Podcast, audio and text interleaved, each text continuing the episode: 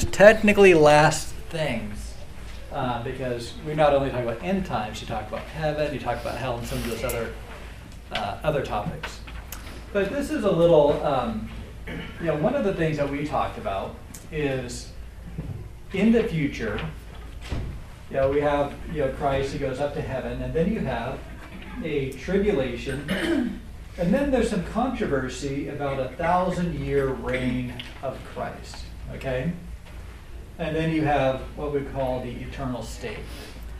And so there's a lot of uh, discussion. I think um, you know some of the views of the end times. You have uh, amillennialism, which would just say that there's not really a thousand years. That's just kind of speaks of this whole age right here.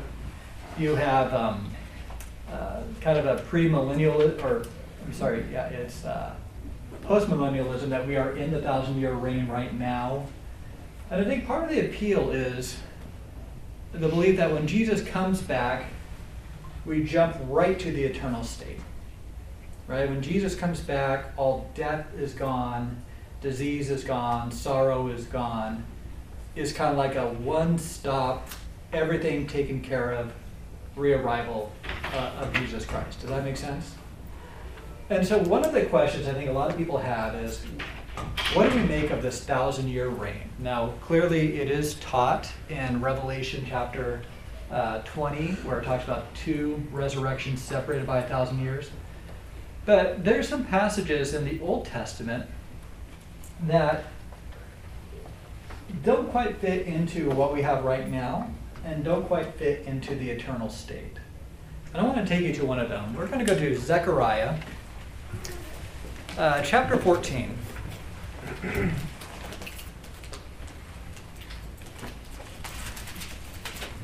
And as we read it, I want you to kind of take note. Does this describe our current reality, or does this describe the eternal state, or something else? Okay, so I'll start reading verse 1. So, behold, a day is coming for the Lord when the spoil taken from you will be divided in your midst. And I will gather all the nations against Jerusalem to battle, and the city will be taken, and the houses plundered, and the women raped. Half of the city shall go into exile, but the rest of the people shall not be cut off from the city. Then the Lord will go out and fight against those nations, as when he fights on the day of battle. And on that day his feet shall stand on the Mount of Olives that lies before Jerusalem on the east, and on the Mount of Olives shall be split in two from east to west by a very wide valley, so that one half of the mount shall move northward and the other half southward. And you shall flee to the valley of my mountains, for the valley of the mountains shall reach Azal, and you shall flee as you fled from the earthquake in the days of Uzziah king of Judah. Then the Lord my God will come, and his holy ones with him. Okay, so when you kind of read that, I mean, what does that sound like to you?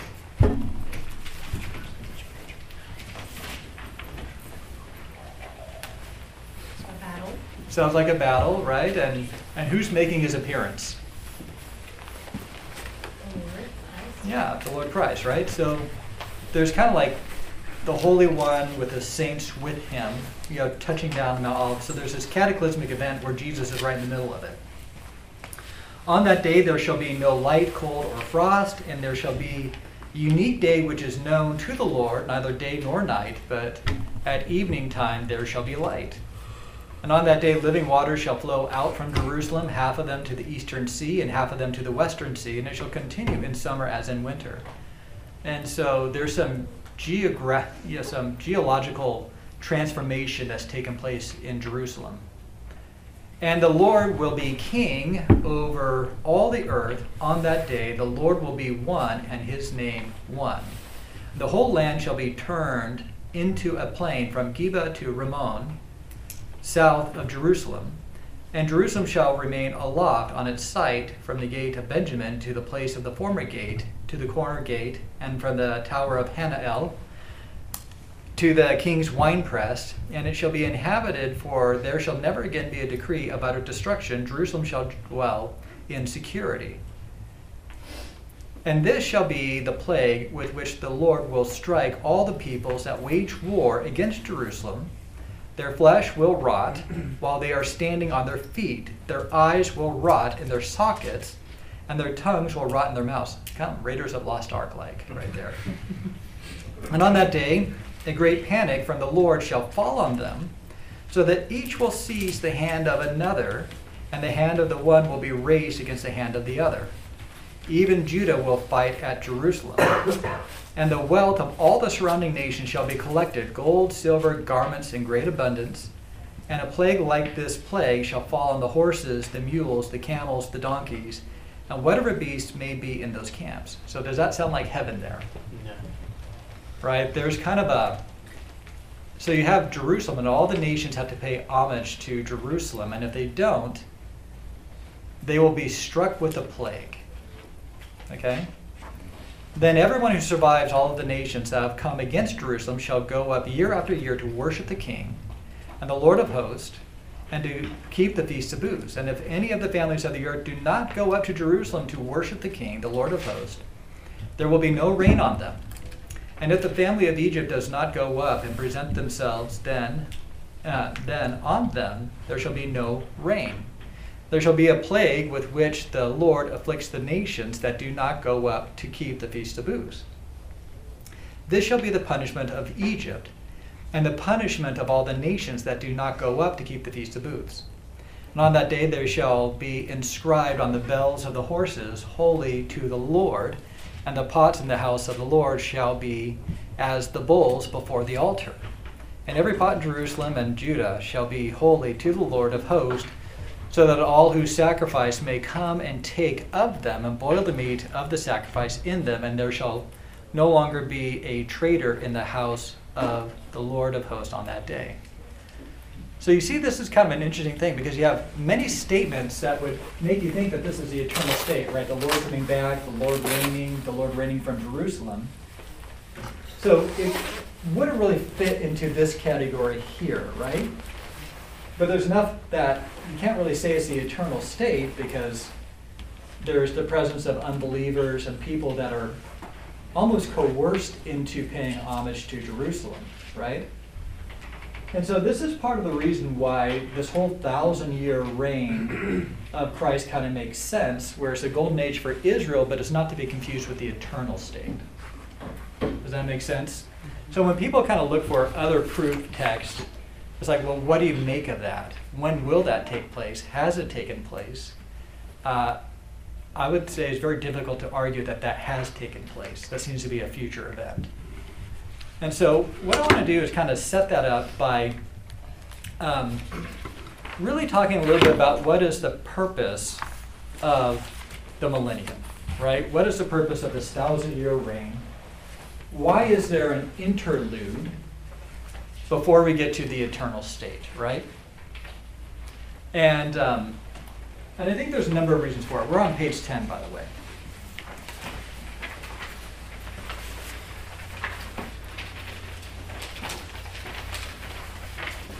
Now, I will say, um, a lot of people in Jerusalem at the time, they wanted that thousand year reign right away, right? They wanted a Messiah to come back to kick out the enemies, kick out the Romans, and fulfill that prophecy right away.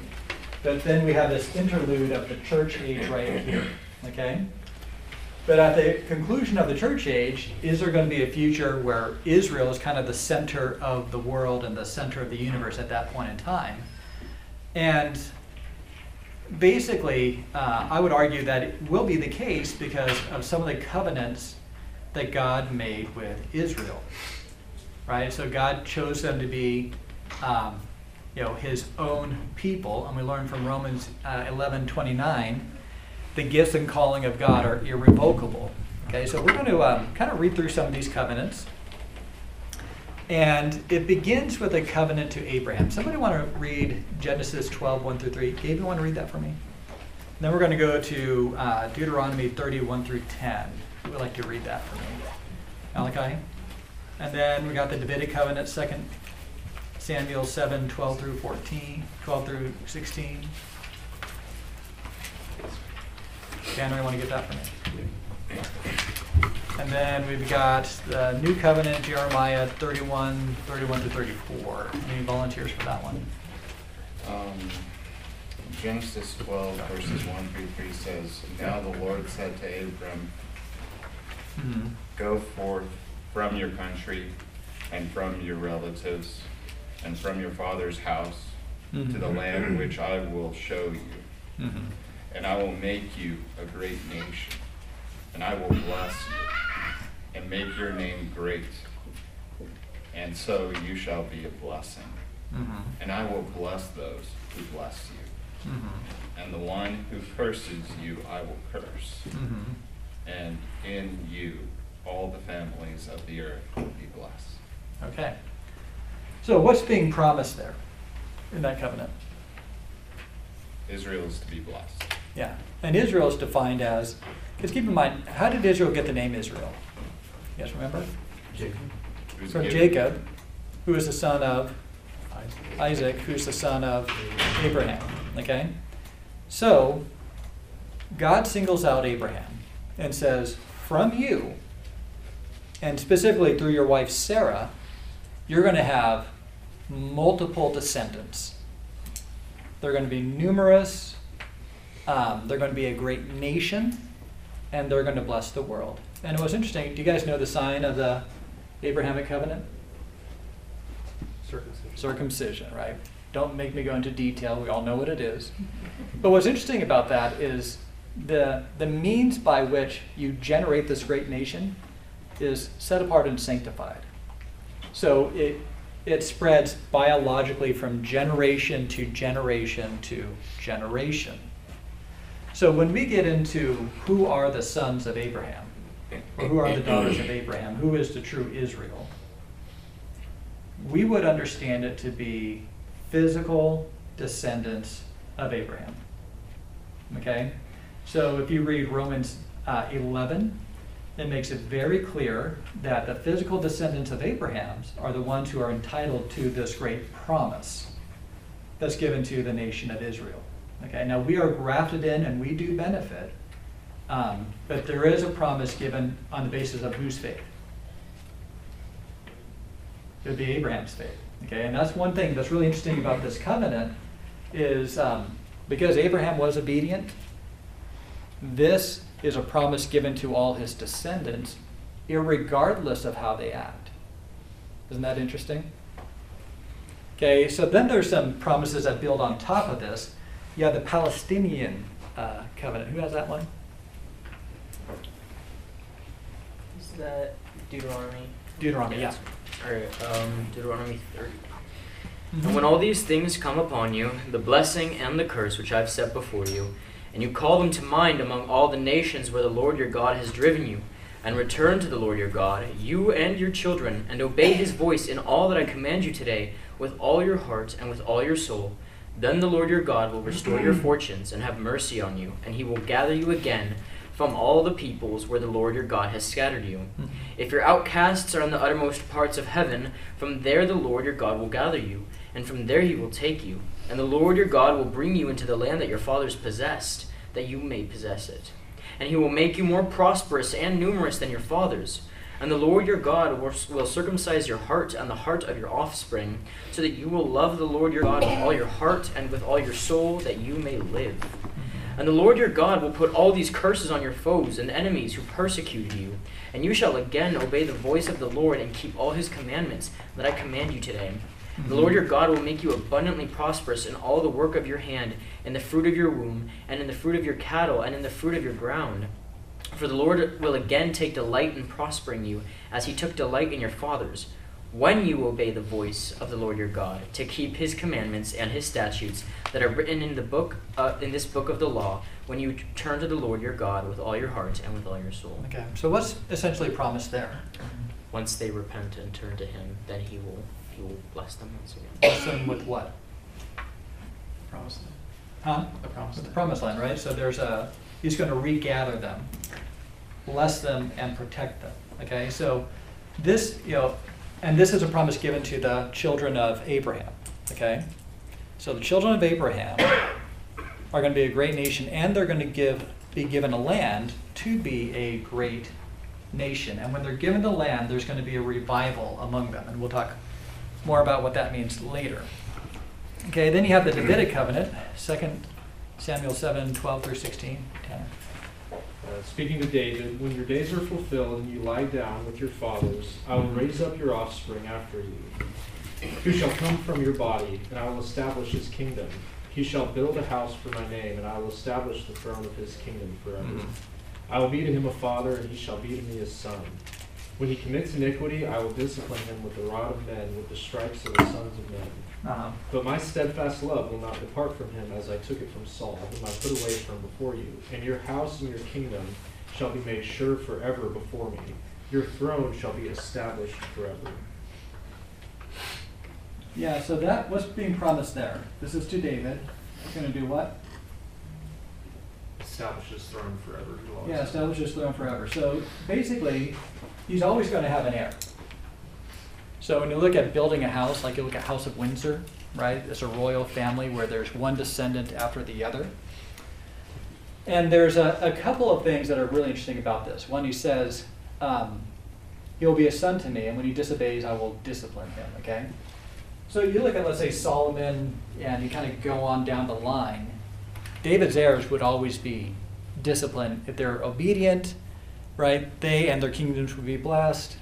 If they're disobedient, they and their kingdoms would be disobedient. And so when you read like First and Second Kings and First and Second Chronicles, what you notice is as the king goes, so does the rest of the nation, right? Good kings, blessings, bad kings, curses. And so to kind of continue this line of kings, there's a couple ways of doing it, right? Which is um, there'll always be a son, and then when the son, when the king dies, then his son takes pla- its place. But the problem with that is that means death would have to continue forever, right? So what you need is kind of like a, a terminal king, right? And in this case, who's, who's the king? Terminal king? It would be Jesus, right? Who would never die. And so as a son of David, he will reign forever over the kingdom of Israel, because that's where David was kind of stationed. That was his kingdom. And then one more, um, the new covenant in Jeremiah 31, 31 to 34. Carson, you got that? Behold, days are coming, declares the Lord, when I will make a new covenant with the house of Israel and with the house of Judah, not like the covenant which I made with their fathers in the day that I took them by the hand to bring them out of the land of Egypt, mm-hmm. my covenant which they broke, although I was a husband to them, declares the Lord. Mm-hmm. But this is a, the covenant which I will make with the house of Israel after those days, declares the Lord. I will put my law within them, and on their heart I will write it, and I will be their God, and they shall be my people. Mm-hmm. They will not teach again, each man his neighbor and each man his brother, saying, Know the Lord, for they will all know me, from the least of them to the greatest of them, declares the Lord. Mhm. For I will forgive their iniquity, and their sin I will remember no more. Okay. So what's being promised there?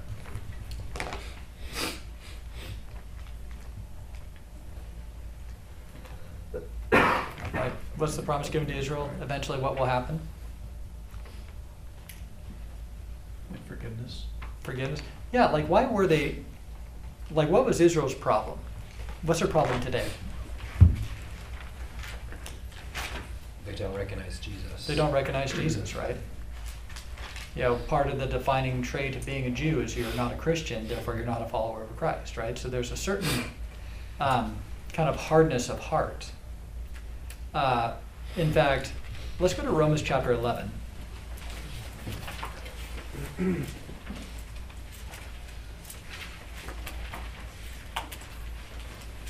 Because what you see with the new covenant is there's going to be a future time where Israel will be given a new heart and a new spirit. And when they get all those things, what comes with it? They'll get the land and all the blessings that God has intended to give them. So there is some discussion about, well, maybe the church has replaced Israel, that all of those promises are actually um, given to the church, right? That we can't necessarily take it that literally. There's not really a future for Israel. Israel is the people of God. The church is the people of God. So somehow those those promises transfer to them. And Paul deals with that in Romans chapter 11. He says, and starting in verse 1, I'll just give you some of these highlights. I ask then, has God rejected his people? Uh, by no means. As I myself am an Israelite, a descendant of Abraham, and a member of the tribe of Benjamin. Now, is he spiritually part of Israel? Right? He's giving his, his physical bona fides, right? God has not rejected his people whom he foreknew. Do you not know what the scripture says of Elijah, how he appeals to God against Israel? Lord, they have killed your prophets, and they have demolished altars, and I alone am left, and they seek my life. But what is God's reply to him? I have kept for myself 7,000 men who have not bowed the knee to Baal. So, too, at this present time, there is a remnant chosen by grace, and if by grace it is no longer on the basis of works, otherwise grace would no longer be grace. What then? Israel failed to obtain what it was seeking. The elect obtained it, but when the rest were hardened. Then it kind of goes on to talk about how the Gentiles are grafted in. And then he continues to um, make a case. We're going to pick it up in um, verse 22. Okay? Note then the kindness and severity of God. severity to those who have fallen, but God's kindness to you, provided you continue in his kindness. Otherwise, you too will be cut off. And even they, if they do not continue in their unbelief, will be grafted in, for God has a power to graft them in again. For if you are cut off, what is by nature a wild olive tree, and grafted contrary to the nature into cultivated olive tree, how much more will these natural branches, those are the Jews, be grafted back into their own olive tree? And then he goes on to say, um, in verse 25. Lest you be wise in your own sight, I want you to understand this mystery, brothers. A partial hardening has come upon Israel until the fullness of the Gentiles has come in. Okay, so he's talking about Israel being the people of Abraham, physical descendants. And in this way, all Israel will be saved, as it is written The deliverer will come from Zion, he will banish ungodliness from Jacob and this will be my covenant with them when I take away their sins.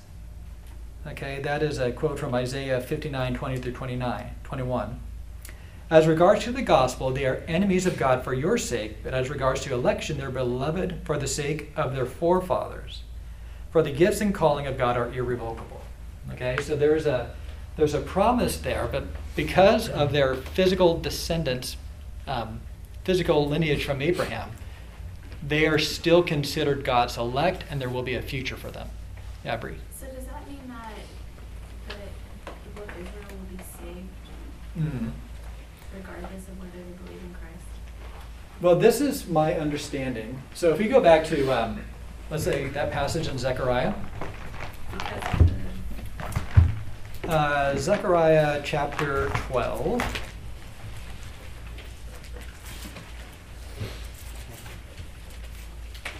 Starting verse 9. It says, On that day I will seek to destroy all the nations that come against Jerusalem. So Jerusalem would be under siege.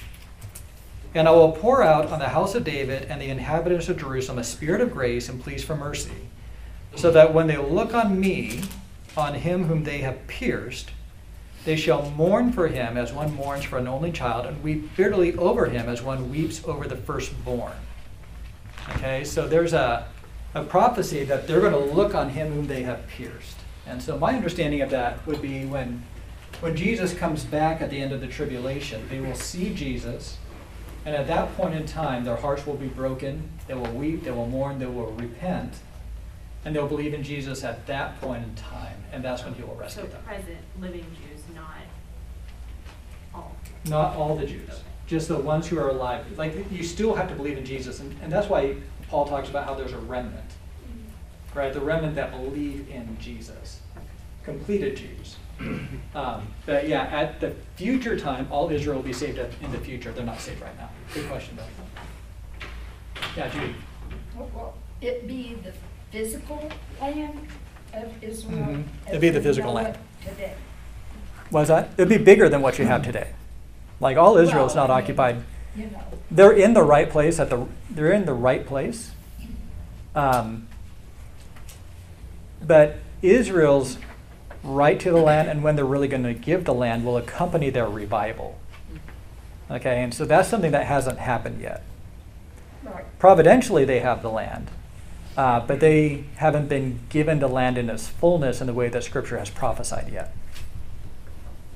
Which I think is one of the reasons why we have to believe that those land promises will still be fulfilled because they are yet to be fulfilled Yeah, f- fully. yeah. Yeah, and we talked a little bit about how Israel is a sovereign nation with a right to defend themselves, because that's what, when you're a nation, that's what you are, are allowed to do. Um, but the fullness of the land promises just haven't been realized. It'll be accompanied with revival. Yeah. So, um, just piggybacking off of what was already asked, kind of making sure I understand this correctly. So what we're saying is that at the time of Jesus' return, those who are alive then Mm-hmm. will, you know, be their hearts will be broken and they'll Mhm. they'll come back to him. Yep. But those who have, it's not saying that he will raise all from the dead, and then all the Jews who have died will No. also believe. No. So there are there are those of Israel who have died who are will be in hell. Yeah. Okay. Yeah. You're not saved by being a Jew. Okay. You're saved by believing in Jesus. But there's going to be a future time when all the Jews who are alive at the coming of Christ will have their hearts broken, repent, and that's when he says all Israel will be saved. It's kind of during this future, and then they will enter into this thousand year reign, and all the promises of the Old Testament uh, will come to pass at that point in time. So that's why you know, part of the argument for the thousand year period is you have all these prophecies in the Old Testament that are yet to be fulfilled. And so either you spiritualize them and say, well, that belongs to the church, or you somehow try to squeeze them into the eternal state, but they don't really fit either place. So the millennium and the mention of this millennial reign of Christ kind of gives an allowance for um, a lot of those prophecies to be fulfilled. And does the millennium? Oh, sorry, if Go ahead. behind was gonna say something. Um, does the millennium set up for the final, um, the final rebellion against Mhm. God, Yeah. which then leads into the So at the end, yeah, so Satan will be kept, will be kind of put into prison during this time. Will be released at the end and lead a, a big um, uprising against Israel. So remember how you kind of have forced compliance of all the Yeah, nations? that's yeah. Yeah, so they, they're still unbelievers in this time, but they have to comply. Yeah. But Satan will come out and that's when you'll have like this final battle at the end, which is what we read about in Revelation. Carson? So Ezekiel thirty-seven, like the vision of the valley of dry bones, is it, is that a picture of this? Um, yeah, you get into some. I would say, at a minimum, that would be a picture of God bringing the Jews back to um, the promised land, which happened after the exile. So you kind of get into some interesting thoughts about can that be a picture of something in the future as well? I think it could be. Um, like one of the passages that when we look at interpreting prophecy, sorry for getting all technical on you guys, but uh, would be in 1 John chapter 2. Let's all turn there.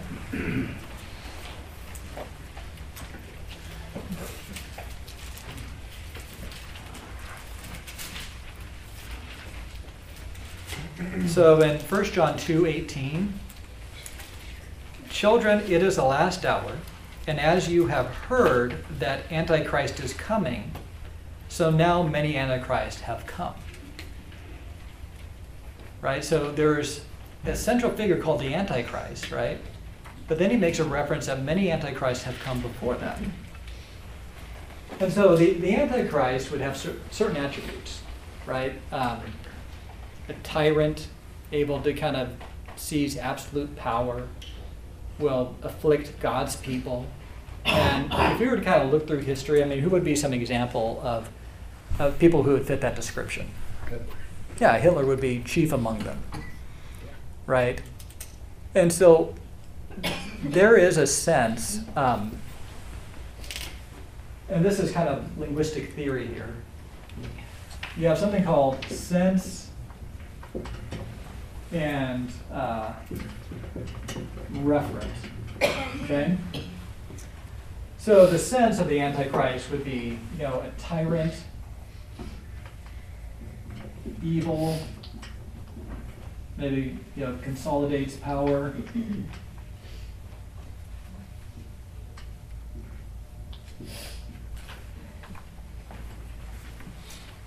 and who, the ultimate one would be the future Antichrist, right?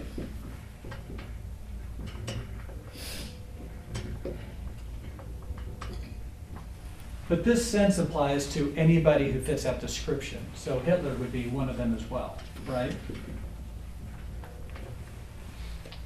So, and this one kind of builds anticipation of this one, of this one that's, is, uh, it- that is coming as well.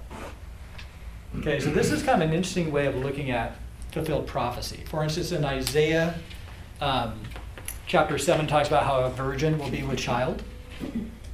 Okay, and then later on, you see that there's going to be a young woman who gives birth to a child, and the, you know, and that's to be assigned to Hezekiah. Well, that is the sense, but there's also, you know, the child in Isaiah would be one, and then Jesus would be the other reference as well. So some of these prophecies have certain senses that can point to multiple reference points, but then it points to the ultimate one. That's kind of the ultimate aim. Yeah. There's just um, the Antichrist. Mhm. There's a, if there's an R missing. Oh, there it is. Thank you. Sorry. I'm so used to uh, like Grammarly. There you go. Yeah. Antichrist. Yeah, it's not quite the same thing. So that's why. So when you talk about the Valley of Dry Bones, um, I think you can make a reference to. Obviously, there's a fulfillment in ancient Israel. You might be able to make a. Um, you might be able to say that's happening today, although we can't really know for sure. We don't know how it ends, but we know it's going to happen in the future as well right? Where sometimes you have we have previews of fulfilled prophecy um, that show us that the sense is real and it will happen in the future. So that's why I like Hitler and what he did. I mean, you can read about Revelation and you can really see how it can happen, right? Why is it that people just just irrationally hate the Jews? You know, why is it that the whole world system in Revelation is dead set against the Jews? Well, it's the spirit of the Antichrist is still present. Okay, Judy? Would you put Hi- Hamas in that Antichrist group? Because I have read that it Mhm. said about Hamas that he's even worse than Hitler. Yeah, and that's the group. The Antichrist speaks of an individual. So there would have to be, if there's one central figure that was that was able to kind of unite nations against the Jews, maybe it fit more into that category. I'm not sure if Hamas would quite be there yet. Um, we don't want to call everybody the Antichrist. There are certain qualifications that have to take place. Somebody had a hand up over here. Okay, Leah. You may have already covered this and I totally missed it, but is that thousand year reign only Israel or are we somehow involved with it? we would be raptured at that point. So whether you believe in a pre-trib rapture or post-trib rapture, you know, God will take his church home, right? And then the people who survive will walk into the millennium. So what's interesting is Israel won't be, they'll be regenerated, but they won't be glorified. Okay? And that's part of the reason why I think having a rapture at this point, there would be no Gentiles left to walk into the millennium. So one of the reasons why I believe that the rapture happens before then is you have to have Jews and Gentiles who are both saved, right? Who are not glorified, who could still have kids. You have Jews and Gentile children, and it will be some of the Gentile children who aren't necessarily regenerate that would be part of the rebellion here. Yeah. So in 1 John 2:22 it says, uh, "Who is the liar but he who denies that Jesus is the Christ? This is the Antichrist, he who denies the Father and the Son." Mm-hmm. So, you know, obviously I, want to be really cautious, but Mhm. if we're going down that vein, would that be to say that um, modern day Israel would also be considered an Antichrist? Not the Antichrist necessarily. but Possibly the spirit of the Antichrist, but eventually they're going to be redeemed. Of course, of course. I, I just mean like in the current sense of like that's why Yeah. they're under a curse is because they have the spirit of, of an Yeah, and again, they're, I mean, and you look at modern Israel, it is not a sanctified nation. I mean, they have, you know, they tolerate all kinds of immorality. Many of them are secular, and they have reject, um, you know, the Hebrew religion, but they want to keep the Hebrew culture. Um, so yeah, the spirit of, Yeah, but the spirit of the Antichrist is what unites him is he's the alternative to Christ. He's kind of the central person that everyone kind of rallies behind. And every once in a while, a figure like that pops up in history where he basically unites unbelievers as a counterfeit version of Christ. And that's really where Hitler came in as like the savior of Germany and the German people, right? And the way to consolidate his reign was to scapegoat the Jews and unite them around the hatred towards him. So you kind of see a preview of that. Um, the future Antichrist, it'll be on a worldwide scale where he will be able to unite them, consolidate him, and really kind of unite the world against against Israel. And so you see anti-Semitism in all its ugliness. That will be one of the, the things that drive it. And I think that's one thing with this whole thing with Hamas right now is just how many people in high society think it's okay to hate Jews. Scott, were you going to say something? No, I, I was just, sometimes it reminds me a little bit of uh, John 8 when the comment made earlier about how you you're not saved because you're a Jew, but all the Jews eventually will. Where Jesus is interacting with those who say, We're sons of Abraham. Yeah. Right? So there's there is that sense in which there's many sons of Abraham who are not really. Yeah. You know, he says, You're of your father the devil. Mhm. You know, but God's ultimate plan is to redeem and save. Yeah. And there is a sense where you know, they are physical sons of Abraham. You can say that we are spiritual sons of Abraham. But in the future, the physical and spiritual sons of Abraham will be will be linked. But that will happen at the end when there's a massive revival. And so that's why it's interesting that the Jews are still alive today. They're the most hated people on earth. And yet God still preserves them for the fulfillment of this future prophecy.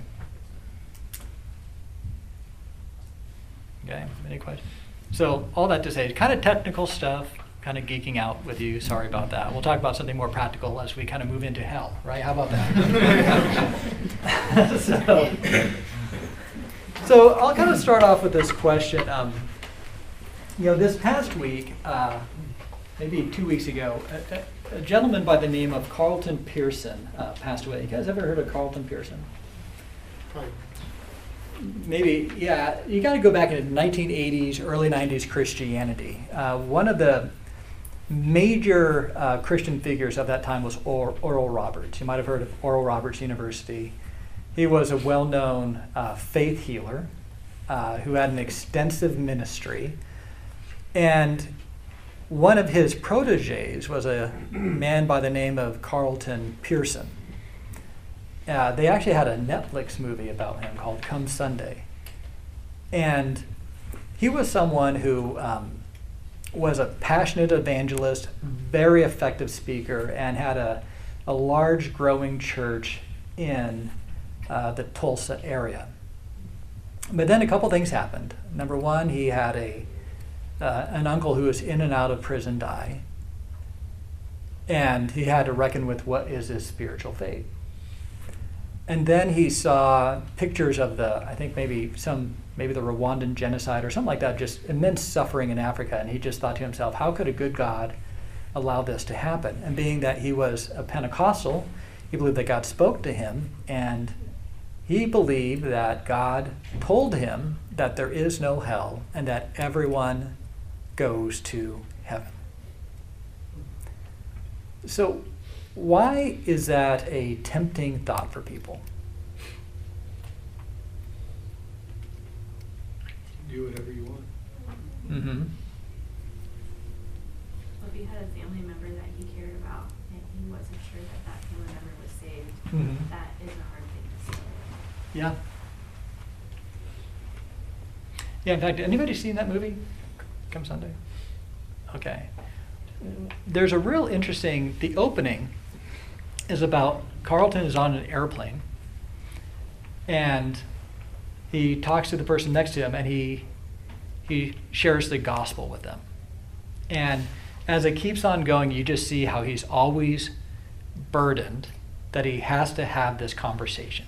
Doesn't matter how tired he is, how worn out he is, I got to do it again because hell is real. You also find out that his music pastor, um, you know, is is gay, and there's a scene where it says, well, just because you don't believe in hell doesn't mean you can do whatever you want. But then at the end, he has a gay affirming church. And do you know what happened to his church? His church was thousand, maybe five thousand people at the time. What do you think happened to his church? Yeah, it it died. It died. And so, um, very interesting movie, by the way. I'm sure the Smiths are putting it on their list. We're going to watch that. But, but it is about the implications of, of universalism. And so it's something that is um, super tempting, but what you believe about hell, and I think that's something that this movie unintentionally kind of brings out, what you believe about hell kind of determines a lot of things about Christianity in general, right?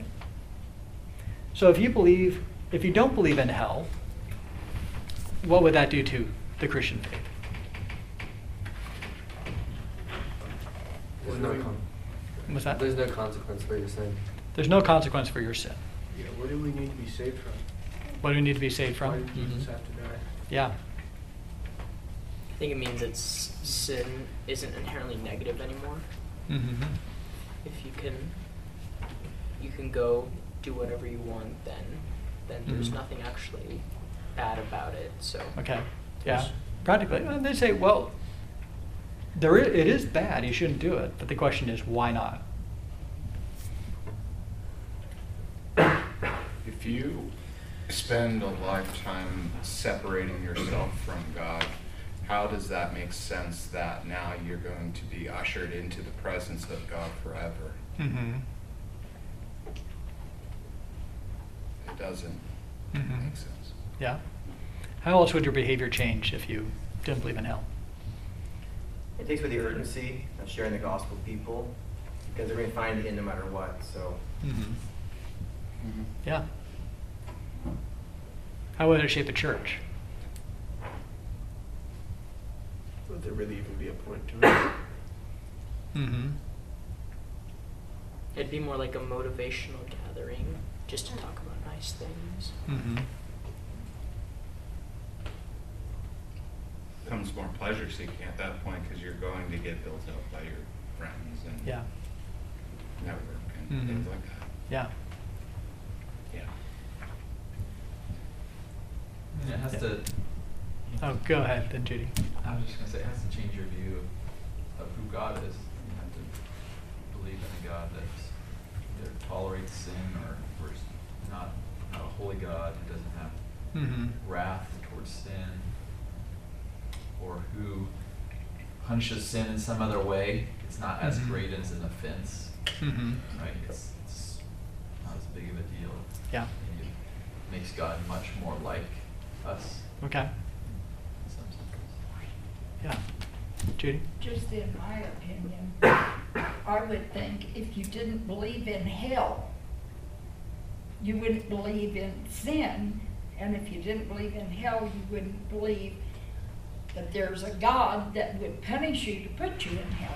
Mm-hmm. Yeah. If hell was non-existent, Mm-hmm. Yeah, we gonna say something, Josh? yeah, and also, um, but it, it it takes away any sense that there's justice beyond this life. So Mhm. actually, if you don't think about this initially, because they think of their, their lost loved one, they want to Yeah. make sure they're okay. But uh, people who get away with evil in this life, Yeah. There actually is no consequence. So it brings real questions about the nature of justice and if God's actually just. Mhm. Usually it's against hell, as in Yeah. God's not just by sending people to hell. But the real question is, what do you do with the rapist, the murderer, the child abuser, the liar, the thief who gets away with it? There's no justice in the end if there is no hell. The Yeah. very handsome man behind you is correct. Yes. I think we also have to call into question Jesus' integrity, because, I mean, he taught about hell. he said there was, you Mhm. know, so like, Yeah. Jesus is, like, we say there is no hell, Jesus is Yeah. probably a liar or deluded, and he can't be, because Yeah. he's God. Yeah, that's true. I mean, I think about after um, 9/11, right? The 9/11 hijackers. We all got an education in um, Islamic theology, where because they died in a jihad, um, they would go to this eternal paradise with 70 virgins for each one of them to satisfy their carnal pleasures for all eternity. You know what I'm saying? And that was like So you basically you murder a bunch of innocent people, and that's the reward that you get. Right? People were more open to believing in hell after that than before that. Right? Because it just didn't seem fair that everyone, that the Jews and and Hitler end up in the same place. Now, they do, but there are some variations there. We could talk a little bit more about um, degrees of punishment. But that's why, like, hell is, um, and I think that's something that with Carlton Pearson is when he removed hell from the church, the church died, right? And I think you look at evangelicalism, right? And, and one thing that we're really defined by uh, is the gospel. And the gospel is good news. And what's the good news? For There's we were dead in our trespasses and sins, Christ died for us. Yeah. And enemies to God. Yeah. Brought us near to God. Yeah. So you can avoid what? Hell. You can eternal avoid hell separation. and be with with Christ in heaven forever, right? But if we're all going to heaven anyway, then what's the good news? Yeah, there, there's, and what are you exactly saved from if you're never in danger to begin with? Does that make sense? It's, al- it's almost like, um, you know, what would be the point of your, the doctors and hospitals if, if no one died, there was no death? Mhm. Think about, well, I feel bad, you know, and like, well, if there's no death, you can either live with how you feel forever, or maybe try Mhm. and make it better, so it's like, Yeah. th- there's almost a therapeutic sense to rationale or justifying your church if you take it all out, like about. the- Yeah. And, and hell is one of those doctrines that is um, continually assaulted over and over again, right? Have you guys ever gotten into conversations and, and, and what's the classic objection with hell? We're going through hell right now. Or how could a Loving God. the loving God send someone to a place of eternal torment. Right? When you guys were in, did they guys make you guys read um, Sinners in the Hands of an Angry God when you were in high school? Nine. No, they dropped it? Did? Okay. I- have- Did you guys have to read it? in your English? Leo, did you? No? Okay. They probably took that out of the required reading list, but it was Sinners in the Hands of an Angry God uh, was written by Jonathan Edwards, who you could probably argue was um, one of the smartest men to ever live on American soil. I mean, the guy was brilliant. And if you actually, I remember we had a vice principal who dressed up like a Puritan and would perform it for our class. And it was like, and the idea was just to expose you to the Puritan way of thinking and the literature at the time. But if you read that sermon, man, it is brilliant. Where all of these images about the only reason why you are not in hell is because the God that you have slandered, blasphemed, and rebelled against has graciously kept you out of there for just a little bit.